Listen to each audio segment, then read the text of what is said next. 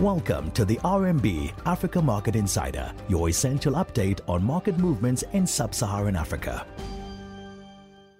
Good morning and welcome to the AMI.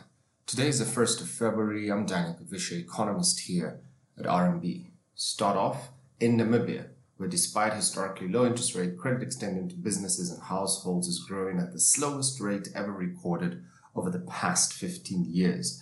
It should be noted in pre-pandemic levels, growth in the private sector credit extension was hovering at 6.5 and 7.5 at a time when prime rate was hovering at 10.5%. The latest PSCE reading of 1.2% at the end of December suggests that despite the interest rate cuts that effectively led to the prime rate hovering at more 7.5%, the credit appetite has not improved but rather diminished in the country.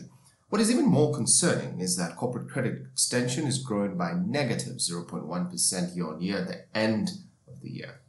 Business credit is a key indicator of the health of the economy as it can indicate the level of investments and reinvestments into the country.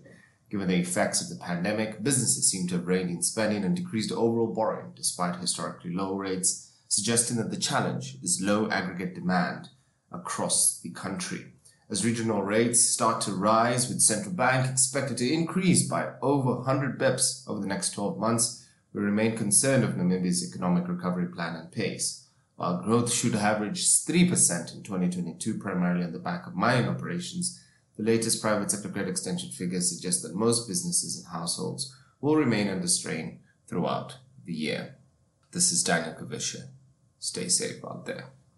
That was the RMB Africa Market Insider. Catch up on all things Africa with us again tomorrow. RMB, research and results from solutionist thinkers.